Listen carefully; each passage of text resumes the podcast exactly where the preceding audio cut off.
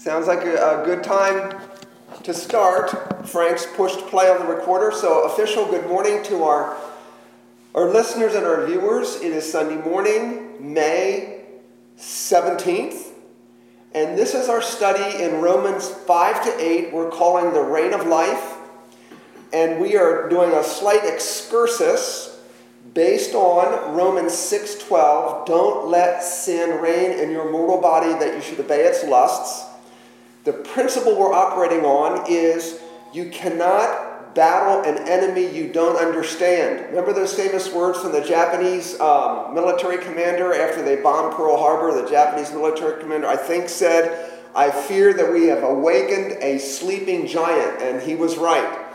So if you're in union with Jesus Christ, it means you're at peace with God and correspondingly at war with sin. A sleeping giant has been awakened in you, and it's called indwelling sin. And we're doing this study because we can't, we're, we're hopeless to battle sin unless we understand it, how it operates. So that's, that's why we're doing this.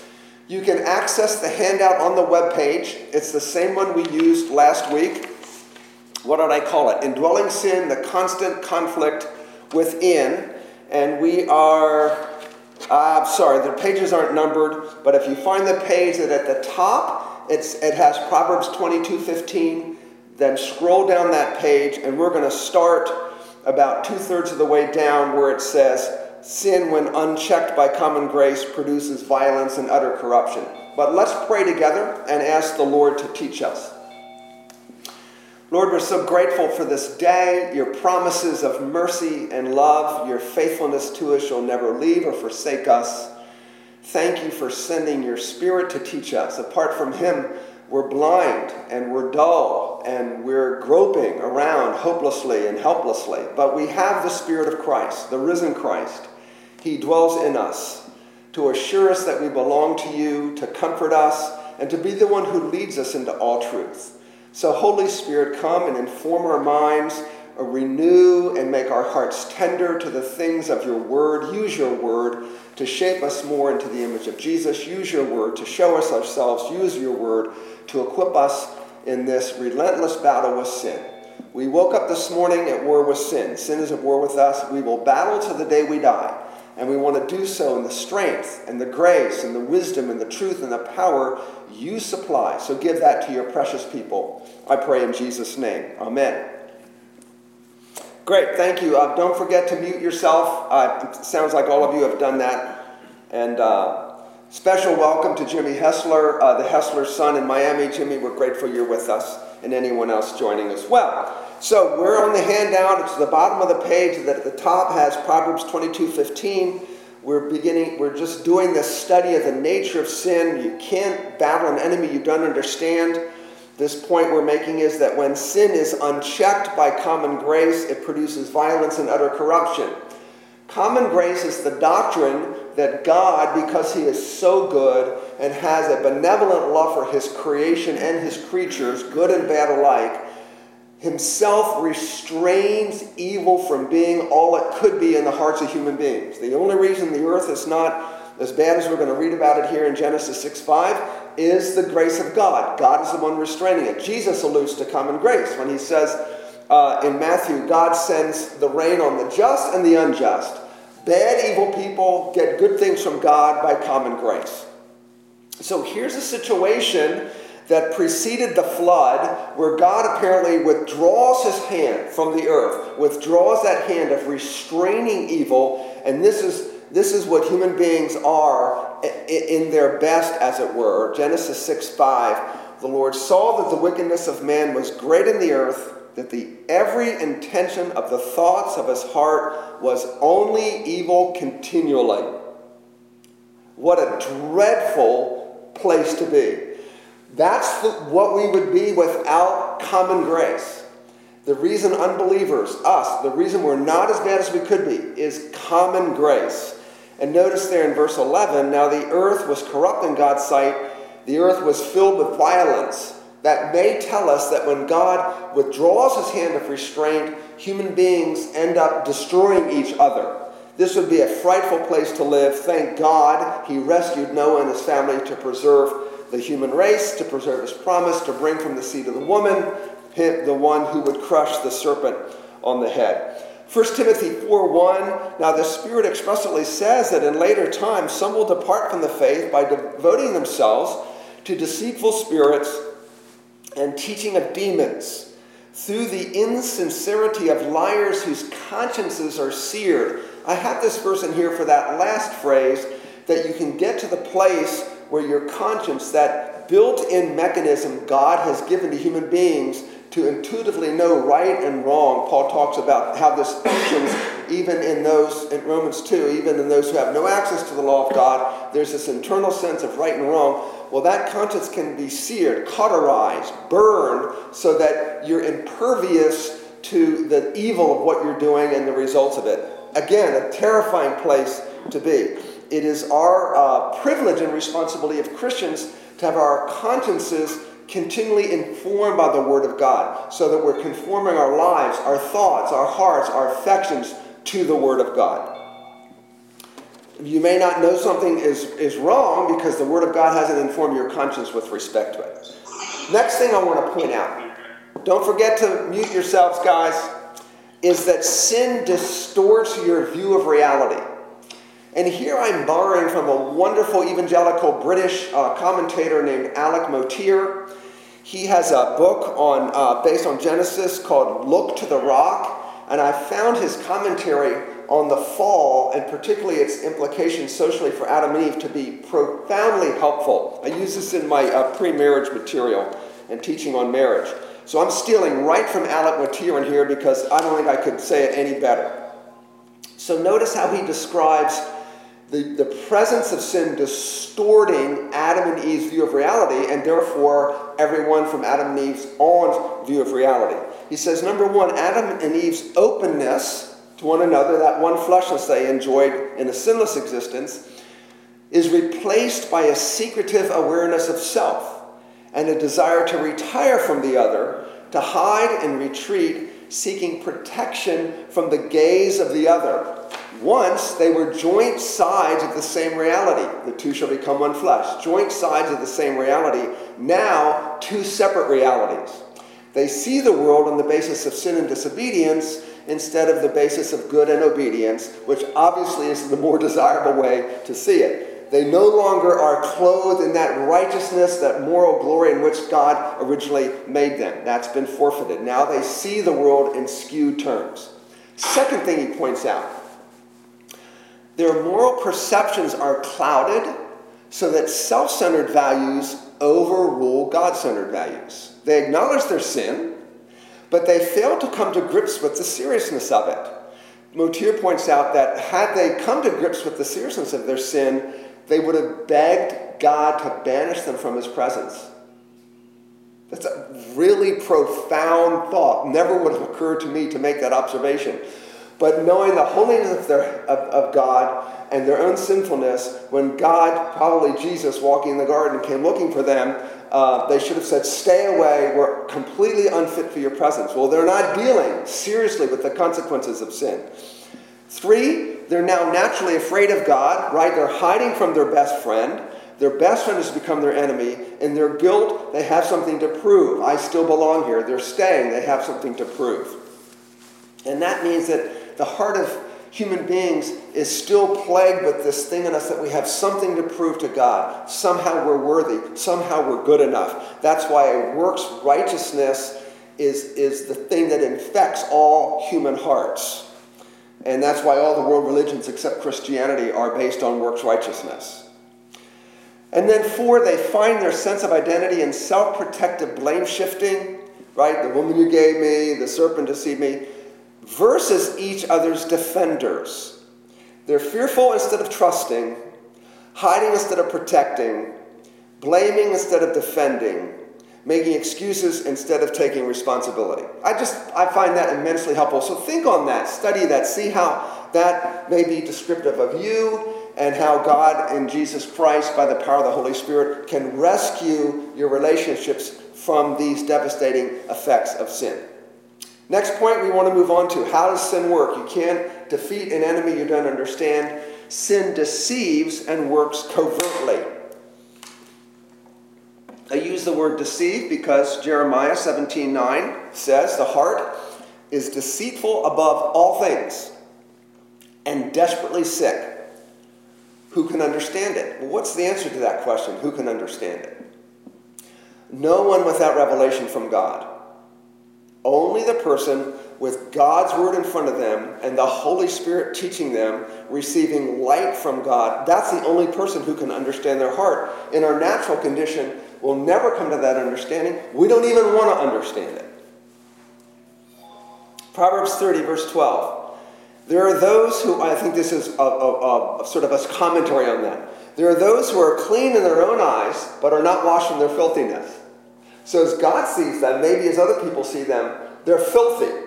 But they're not aware of that filth. They're clean in their own eyes. We have this amazing, innate, insatiable capacity to deceive ourselves about our own goodness. Mike, can I pause you? Yes. Can you ask them if they can hear you? Can you all hear me? Okay. Yes. Yes. Initially I couldn't, but now I can. Okay. Thank you. We had to we had to we had to run a check here. I got a thumbs up from Carrie. Okay. Thank you. Good. And yet, look, if there is a problem, feel free to um, interrupt me. Turn your sound on to interrupt me. Um, Romans 7 11, we'll be getting to this eventually. Sin, seizing an opportunity through the commandment, deceived me and through it killed me. I'll explain that later when we get there, but here's an allusion to the deceiving functioning of sin. Hebrews 3 12. Take care, brothers, lest there be in any of you an evil, unbelieving heart. He's writing to the Christian community, calling for personal watchfulness. Look at your heart, examine your heart. Lest there be in any of you an evil, unbelieving heart, leading you to fall away from the living God. What's one of the remedies to that? Exhort one another every day, as long as it's called today. In other words, constantly, every day. That none of you may be hardened by what? The deceitfulness of sin. Sin is seeking to harden you constantly. How? By deceiving you. One of the ways it does that is it's, it basically says to you sin is desirable, righteousness is not. Sin is desirable, righteousness is not. Uh, I referenced a book last week by uh, uh, Phillips Brooks called um, Precious Remedies Against Satan's Devices. I think it's in the Banner of Truth paperback series. And he says one of Satan's devices is to dress up sin in virtue's colors. Or Satan uh, shows you the bait but hides the hook. Anyway, that's just a slight digression on all of those things. Let's move on to the next one about, well, we're unpacking how sin deceives and works covertly. It magnifies other sins above our own. This is a great device to get our eyes off ourselves and onto other people. Jesus said, Matthew 7, Why do you see the speck that's in your brother's eye, but do not notice the log that's in your own eye? Okay, so why do you? So we're really good at finding fault with others while looking right past our own. And the, and the image says that others' faults, specks, are less significant than our own logs. We have this amazing capacity to look past our logs to detect specks in others. How can you say to your brother, let me take the speck out of your eye, which is a fine thing to say, when there's a log in your own? And Jesus goes on to say, first take the log out of your own eye, then you'll see clearly enough to help other people. So the best people helpers are those who are first dealing ruthlessly with their own sin. They approach other people with a sense, but for the grace of God, I'd be far worse than them. I could fall into that same sin in an instant. I'm not above anything. So you're dealing, first of all, with your own sin, and that creates a gentleness, a patience, a tenderness in dealing with other people's sins. Look, it's on the strength of Jesus being tempted in all ways as we are, yet without sin, that he can deal with us in the same kind of tenderness and, and uh, patience with our sins. How does sin deceive? It minimizes consequences. Who, oh, uh, uh, well, I had. I hope you read Proverbs 16 yesterday because there were two verses in Proverbs 16 that fit our study perfectly. Let me just retrace for a second and call them to your attention. 16:2, all the ways of a man are pure in his own eyes. there it is this self justifying tendency to cut ourselves slack, to believe we're in the right. All the ways of a man are pure in his own eyes, but the Lord weighs the Spirit. In other words, the, the Lord is ultimately the one who gets at our motives. And then you read later in Proverbs 16 25, there's a way that seems right to a man, but in the end, it's the way of death. Again, left to ourselves, we'll chart a way to live that seems perfectly reasonable, perfectly logical, suits us to a T, and yet it's the end of death. So, without revelation from God, without the correcting grace of the Holy Spirit, without God illuminating that path, we will rush headlong into death. Oh, how we need the Lord. We need Him more than we know. Okay, sorry to backtrack. Let's go down to sin minimizes consequences. Who would ever gladly choose misery and death? You see this in the prologue of Proverbs, Proverbs 4:19. The wicked don't know for what they stumble. Isn't that a sad thing? To not know over what you're stumbling? When, when God's word sheds a light on our path, it shows us what we potentially stumble over. It shows us how to negotiate life's mines, battlefields, etc. And then when it speaks of the adulteress in Proverbs 5, her feet go down to death. She does not know it. It's a, it's a terrible place to live, that kind of ignorance. So sin creates a phantom righteousness while hiding our own righteousness. And here's Proverbs 16:2, all the ways of a man are pure in his own eyes, but the Lord weighs the spirit. I'm calling this the tragic magic show, and I hope you can see my, uh, my diagram here. So here, here's the logic of the diagram. As we look at two things, ourselves, that says me, and God, sin's deceptive nature functions in two ways. Sin both creates what is not and hides what is. That's what magic is, right? Magic is either creating an illusion of something that really isn't there, or magic seeks to hide something that is there. So it's the person that stands in front of the castle at Walt Disney World, and two seconds later it's gone. He's hiding what's there. This is what sin does. And it, it, it both creates what is not and hides what's there with respect to me, to yourself, and to God. So let's work down the, as I look at myself and sin's deception is at work, what it's hiding, uh, what it's creating that is not true is what I'm just calling phantom righteousness. That I'm okay as I am. That I'm basically a good person. This is what humanism teaches. All people are basically good. Of course, that runs square in the face of biblical teaching. So sin creates what is not with respect to me. It creates this sense of goodness, phantom righteousness. It's, it's, it's not a real righteousness. And with respect to God, sin deceives by creating what is not. It basically uh, paints God as an ogre, someone that doesn't see, someone that doesn't care. Sin distorts the true picture of who God is. So do all the world religions, except for Christianity. There may be kernels of truth in those, but there's always a distortion. so sin deceives by creating what is not with respect to ourselves and God and sin then hides what is with respect to ourselves and God. What does sin hide? What's going on? That in my heart I'm a mess. That there is this iniquity, this wickedness, this self deception. Sin is hiding that from me, keeping me in a desperate state until, until this deception is lifted by the work of the Holy Spirit and the Word of God. This is just a hopeless, helpless place to live. So sin deceives by hiding what is. It doesn't allow me to see the true nature, the depth of my sin. And it hides the heart of God, which, if we saw it, we'd never want to leave his presence. Pure love, pure beauty, pure joy, pure loveliness. Psalm 16, the last verse.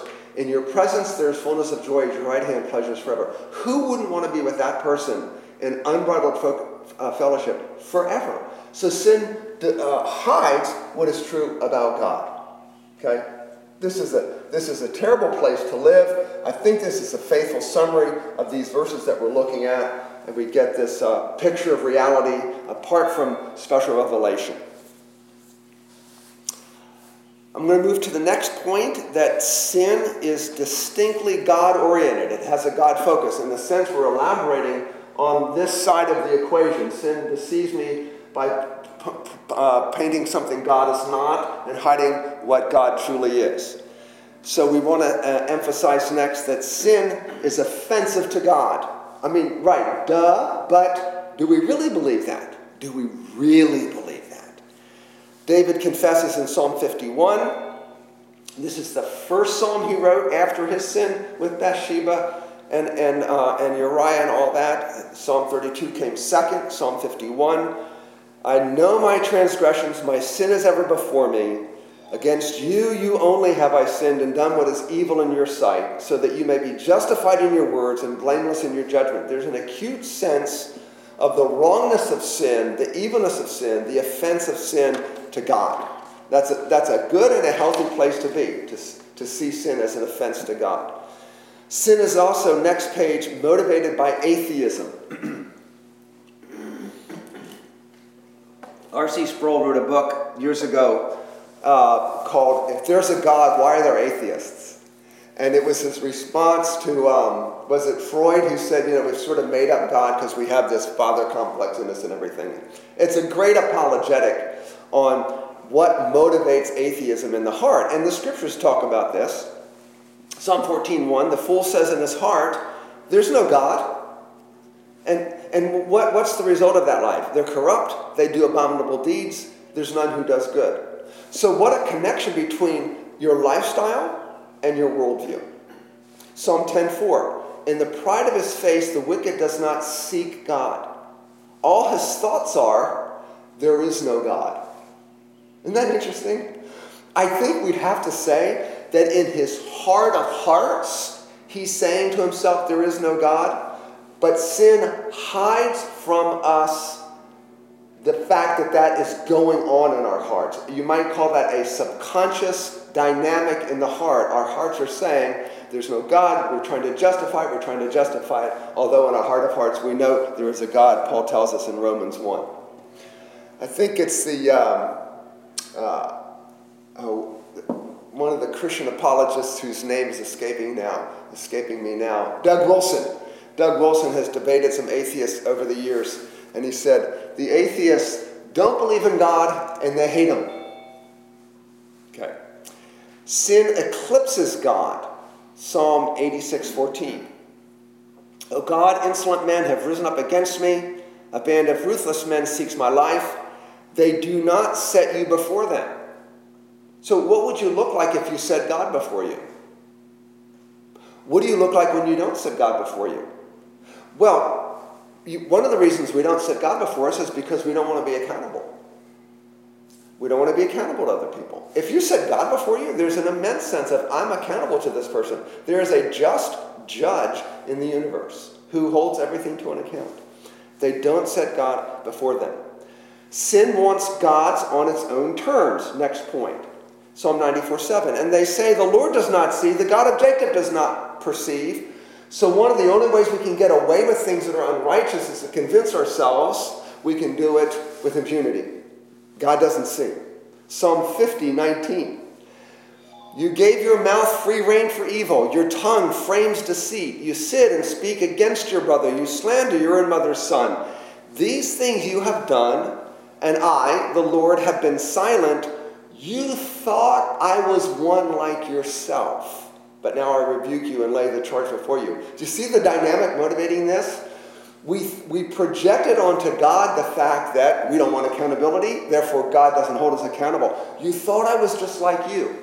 We need the Word of God to disavow ourselves of all of our false impressions of who God is. We're to love God with all our soul, strength, heart, and mind. We want to think truly about who God is. All other thinking is idolatry, right? What does God call you to believe about Him? Everything He's revealed about Himself, nothing more and nothing less. Anything else is idolatry. That's why we need to be taught the Word of God, reading the Word of God, soaking our hearts and minds in the Word of God. Next point false gods increase sorrow. Psalm 16:4 The sorrows of those who run after another God shall multiply. We'll see how Paul picks this up in, at the end of Romans 6 when he asks you to be aware of the fruit of what your life was like when you were given your body over as instruments of unrighteousness. But that's, that's, that's an interesting thought. The sorrows of those who run after another God will multiply. Translated, God doesn't want to bless disobedience because it's bad for you. So, in, in God's economy, uh, and we'll see this, well, I've created a, a, a, another tangential handout on this on temptation. So, when we're through this handout, we'll do a study on temptation, and then we'll get back into Romans 6 proper. But we'll see, um, I've lost my train of thought there. Okay, lost my train of thought. Let's move on to spiritual adultery. James 4 4. You adulterous people, do you not know that friendship with the world is enmity with God? Therefore, whoever wishes to be a friend of the world makes himself an enemy of God. So, loving anything more than loving God is spiritual adultery. It's having a false lover. Uh, it's, uh, having a lover your heart was ultimately not made for. So, it really requires you to ask what is the spirit of the age in which I live? What, what are worldly values? What does it mean to be worldly? Those are things that we need to ask ourselves. We'll look more uh, at that in the uh, handout I've got coming on temptation. Sin is enmity with God. Romans 1:21 For although they knew God, they did not honor him as God or give thanks. It's exactly what is what is when you know God, you realize what? He should be honored, he should be thanked. Well, they did neither. But they became futile in their thinking, their foolish hearts were darkened. Remember what we said about the word foolish biblically. Foolishness isn't uh, a reference to your IQ, it's a refusal to reason accurately about the obvious. We live in a created world. You didn't create yourself. How could you possibly then live as if you're a self created person? That's obvious. Foolishness is a refusal to reason according to the obvious. It's a main theme through the book of Proverbs. Um, Romans 5:10, for if while we were enemies, we were reconciled to God by the death of his son, much more now that we're reconciled, we shall be saved by his life. So you appreciate the grace of God, you appreciate the glory of the gospel to the extent to which you understood yourself to be an enemy of God in your unconverted state. Sin turns a deaf ear to the pleadings of God. John 5:39, Jesus said to, to the Jewish leaders and the Pharisees, "You search the scriptures because you think that in them you have eternal life." It's a good thing. They do Bible studies. They're looking for eternal life. And it is they that bear witness of me. So Jesus says, I'm the ultimate interpretive key to all the scriptures. All the scriptures are about me. Yet you refuse to come to me that you may have life. Refuse. This isn't a case of mere ignorance, it's a case of willful refusal to come to Jesus. I don't receive glory from people yet, um, but I know that you do not have the love of God within you. I've come in my Father's name, you do not receive me. If another comes in his own name, you receive him. How can you believe when you receive glory from one another and do not seek the glory that comes from the only God? So, so their unbelief is ultimately a deep heart problem of a refusal to be profoundly God seeking, God centered, God wanting to be glorified in their hearts. A whole lot more we could say about that. It's why people create designer gods, right? I like a little bit of this religion, a little bit of this religion, a little bit. So left to myself, I'll fashion a god that's completely according to my own liking. And the last point to make that uh, sin is God oriented is that it renders us dead to God and under his wrath. Uh, Paul refers to this at the beginning of Ephesians 2. He says, And you were dead in your trespasses and sins, spiritual death, reference back to the promise in the garden the day you eat of it, you will die. They died spiritually instantly. They would eventually die physically as a result of the entrance of sin into the world and you were dead in your trespasses and sins. And so, what he does in the next few verses is he gives you kind of a functional definition of what spiritual death looks like, in which you once walked following the course of this world, following the prince of the power of the air, the spirit that is now working in the sons of disobedience, among whom we all once lived in the passions of our flesh, carrying out the desires of the body and the mind, and were by nature children of wrath like the rest of mankind. You're supposed to look at that and go, yuck! Save me from this. It, isn't it a mercy of God to spell out what spiritual death looks like? And then, beginning at verse 4, he says, But God. See, linguistically and thematically, verse 1 of Ephesians 2, and you, and then verse 4 begins, But God. My son wanted to put but God on his license plate after he heard this teaching years ago. But God, so God in response to this comes with mercy and grace. We won't unpack the rest of these passages, but I just wanted you to see how uh, sin renders us dead, spiritually dead, and under his wrath. We were by nature children of wrath. That just doesn't mean we're angry at God. It means we're living in a way that is incurring God's wrath. Because in God's moral universe, wherever there's sin, it inexorably attracts judgment. It has to. Every sin will be punished.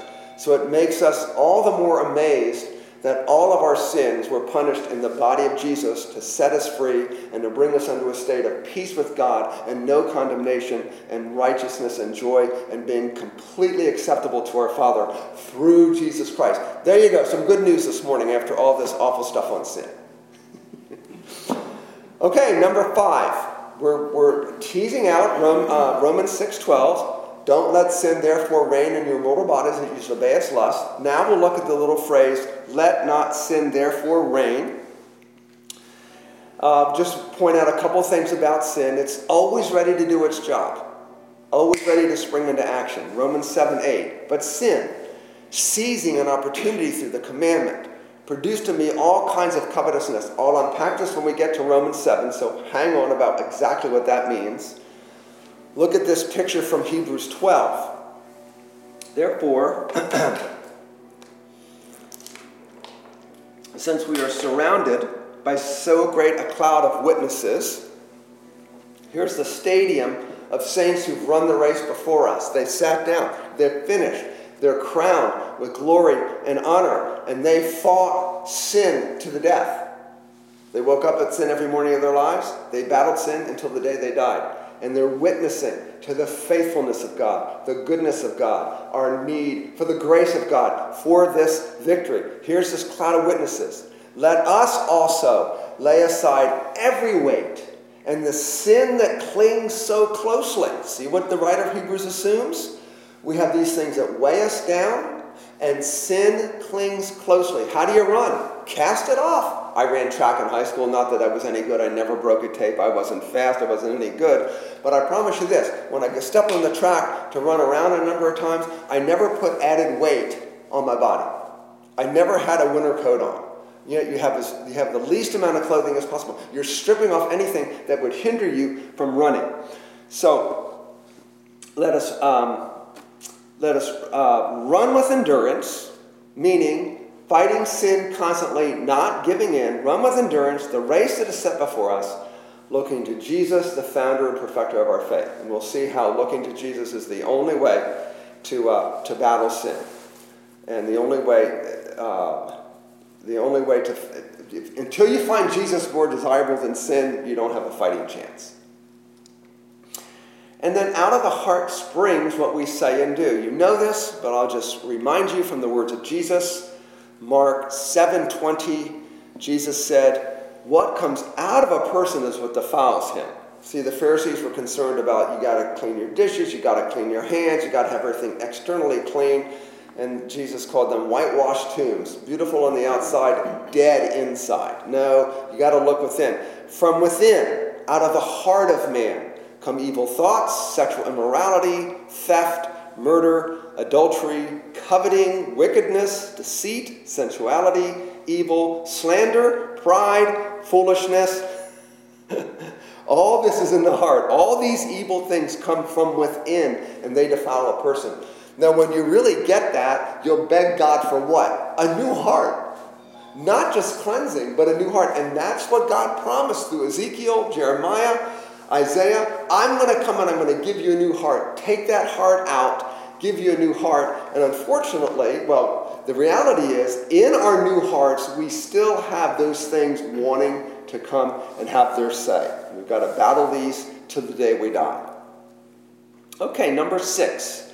Let not sin therefore reign in your, in your mortal bodies. to make you obey its passions. To make you obey its passions. So think about this. Not every desire that you have needs to be fulfilled. Not every desire that creeps into your heart needs to be obeyed. What does it need? It needs to be subjected to the desires God wants you to have. So, sin is, is, is seeking to find delight in something. Proverbs 2.14. The evil rejoice in doing evil. They rejoice in it.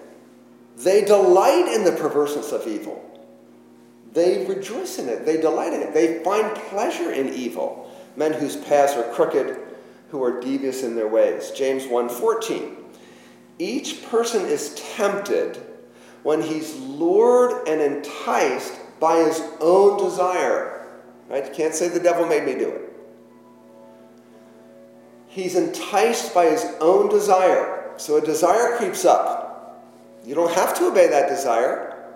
Here's what James says each person is tempted when he's lured. And again, I'll have a whole separate handout on the nature of temptation because I think these kinds of verses require us to do that study.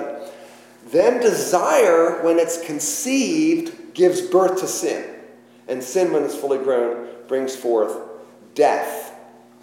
Think of death there not really as physical death, although sin came into the world and death through sin, physical death. But think of death as the absence of the life of God, absence of all that's right about the way God made it. Darkness, not understanding, giving yourself over to that which ultimately destroys you emotionally, personally, spiritually, cognitively, and you know, theologically. That, that's the idea of death here, the absence of the life of God and all that characterizes the life of God. Great example from Hebrews 11 24. By faith, Moses, when he was grown up, refused to be called the son of Pharaoh's daughter. So he has this identity crisis. Who am I really? Am I going to identify with Pharaoh and uh, uh, everything that's associated with that?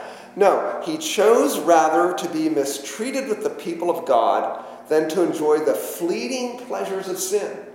I, th- I think there was a moment in time where he had to make a decision. What's more important to me? The desire, every way I can indulge and find pleasure in Egypt, or, uh, in, or identify with the people of God, be mistreated with the people of God, he considered the reproach of Christ greater wealth than the treasures of Egypt, for he was looking to the reward. So every sin promises a reward. God promises a reward. When we're, when we're tempted, we need to stop and, and, and weigh those two things out. I don't know if you remember the movie, um, I think it was called Mr. Mom with Michael Keaton. Mr. Mom? And remember that movie? It came out in the, in, the, in, the, in, the, in the 80s. So Michael Keaton is a father who loses his job and his wife goes off to work, so he's stuck at home with the kids. The next door neighbor lady is tempting him sexually. And there's this one scene that, that uh, he, he removes himself from the source of the temptation and he stands in front of a mirror and he just begins to talk through the implications of if he did this. Like he says, What if I had a heart attack and died in the middle of this? It was a really profound scene, and it showed what we need to do when sin entices us and God's ways are here. Why would we give in? Why would we refuse God? And, and uh, it, it's just a really helpful way. And look, sometimes not giving in to sin is bearing the reproach of Christ. It might be painful, and you're forsaking the treasures of Egypt. You've got a greater reward on the other side. Okay, sin makes desires inordinate or over desires. And here we're in James 4, chapter 1, uh, verse 1. James asks the question what causes quarrels and what causes fights among you? Why is there relational discord? Why can't you get along? Why are you constantly having a spat with your spouse? Why do kids always at odds with their parents? Why, why can't people live in harmony and peace with each other? That's, so why? And he answers the question Is it not this, that your passions are at war within you? There's the war we've talked about. Passions are at war within me. I want this, I want this, there's a war. You desire and do not have, so you murder. Again, I don't think he's talking about literal murder. I think he's talking about acting towards ways and people that essentially say, I want you dead. whether it's criticism or turning our back or turning a cold shoulder, acting as if they don't exist, treating them that way. Now, the verb in the beginning of verse 2, you desire, is the, is the, is the verb we've seen uh, in our study for, for desire, passion. It's not the one at the beginning of uh, verse 4, uh, chapter 4, but it's the verb epi, themia. I don't know if you can see epithemia. So themia is a Greek word for desire. When you put the prefix epi in front of it, that epi simply intensifies the meaning that follows. So this, instead of being desire, it's it's passion, it's lust, it's over desire, it's inordinate desire. It's having a desire for a good thing that becomes the only thing that you want. That's the verb that is there. It's the verb form of the noun epithemia at the beginning of verse 2. You desire, you over desire, and you don't have, so you commit murder. You covet, and you I see those as parallel thoughts over desiring and coveting. And you cannot obtain, so you fight and quarrel. You don't have because you don't ask. You ask and do not receive because you ask wrongly that you may spend it on your passions. You could say a lot more about that. I'm going to move on in the last few minutes we've got. Top of the next page. Sin opposes the spirit. It's kind of where we began our study about the nature of the war. Galatians 5:17. The desires of the flesh are against the spirit. There, there's no happy compromise here. There's, there, there's, there's like oil and water. They're just never going to go together. The desires of the flesh are against the spirit. The desires of the spirit are against the flesh. Thank God, or we'd have no hope. These are opposed to each other to keep you from doing the things you want to do. Therefore, and we're going to see in the temptation outline, you should expect to be tempted. You should expect when you start a significant endeavor for God, to be assaulted by Satan and by indwelling sin. You should expect that every desire for you in righteousness, to bear fruit, to do good, to honor Jesus, may be, may be accompanied by an opposing force within you. I mean, think how many times you started out on a positive course. I'm going to, I'm going to spend more time reading the Bible, and, uh, and then you fell off that wagon. Why? There was a war going on inside that opposed that. And you didn't oppose the opposing. I mean, how else to explain it? Next thing, as we have two minutes, uh, that is, is to say that wherever there's temptation, you can assume Satan is inciting it, Satan is standing behind it, Satan is advocating for it. Satan doesn't make you sin, he tempts you to sin, he's delighted for you to sin. Uh, uh, this is a profound statement in 2 Timothy 3, talking about the Lord's bondservant must not be quarrelsome, but kind to everyone, able to teach, patiently enduring evil, correcting his opponents with gentleness. God may perhaps grant them repentance leading to knowledge of the truth. That's what you're hoping for when somebody's in error. That God grants repentance. It's got to come from God. God's got to set them free. God's got to release them. God's got to break in where we are stubborn and in darkness and enslaved to sin. If perhaps God grant them repentance leading to the knowledge of the truth, and they may come to their senses this is the prodigal son coming to his senses. What have I done? Let's go back to the father. Come to their senses and escape from the snare of the devil, having been held captive by him to do his will. Yuck! Unbelievers are in the kingdom of darkness. We're slaves to Satan, slaves to sin, slaves to Satan, held captive by him to do his will. What an awful thing. The sooner we see that and seek to be freed from it, the better. Christ has all the power to free us from that domain. Once you're freed from it, you got a moving target on your back. Satan wants to destroy you because he hates that you're now living in the reign of life. And finally, Acts 5, this is the story of Ananias and Sapphira. They lied, you know, about the property that they sold, cut back some of the proceeds for themselves. They wanted to look better in the company of the righteous than they really were. Peter said, Ananias, why has Satan filled your heart to lie to the Holy Spirit, to keep back for yourself part of the proceeds? So Peter is simply annexing. Um, of course, they're sinful. They died on the spot for these sins but he's annexing the fact that Satan is right there lying. So when we're believing a lie about sin, you can assume that the liar, the destroyer, the deceiver is there doing the same. On that note, how grateful we are that we have the Spirit of Christ who never lies to us, who gives us Jesus, who gives him in abundance, who leads us in the truth, who rescues us from ourselves, who will never let us go. So, Spirit of Jesus, fill our hearts to always be true to ourselves, to others, and to God. So, let me pray for us. Lord, thank you for my brothers and sisters. Thank you for their appetite for the Word of God. Thank you for the battle that they're in with sin, assured that there will be victory because of Jesus. We fight in territory that's ultimately been won by the Prince of Peace, the King of Kings, the Lord of Lords, our hope, our Redeemer, our life, Jesus Christ. Fill my brothers and sisters and me with strength and power by the Spirit, that we would not let sin reign in our mortal bodies, that we should obey its lusts and give glory to God in thought, word, and deed. In His name, Amen. Thank you all for joining us. We will uh, for sure finish this handout next week and start in on temptation. Thank you.